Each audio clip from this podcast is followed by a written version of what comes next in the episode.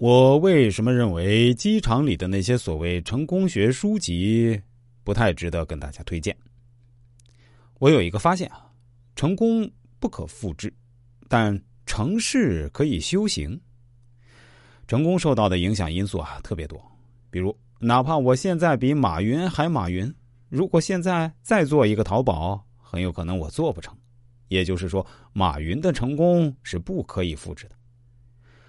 佛法中讲诸行无常，就是你一个人只能控制你一个人能控制的，哪怕你再有能力，很多事儿是你控制不了的，比如天气、国运、大事，这些在某种程度上造成的成功。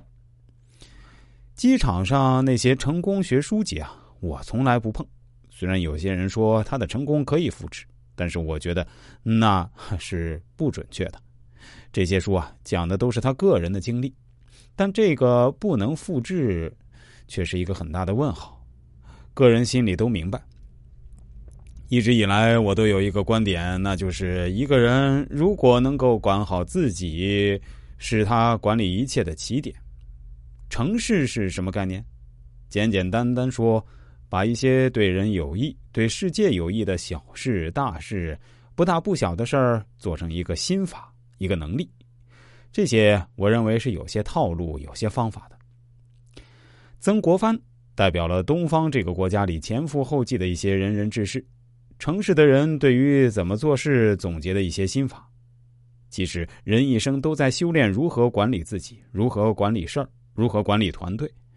成事儿得完成四件事，分别是知己、认识自己、知人、认识别人、知事、了解世界。和知智慧，管自己是管理一切的起点，还很可能是终点。我有个朋友大夫，他跟我说，进手术室前，护士问病人的最后一个问题，常常是有什么自己的东西还没有摘掉，手表、耳环、衣服什么都不要带进去。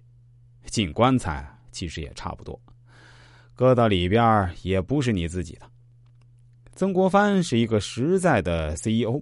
他对下属只有两个要求：第一是不睡懒觉，第二是不撒谎。这两点我还是可以做到。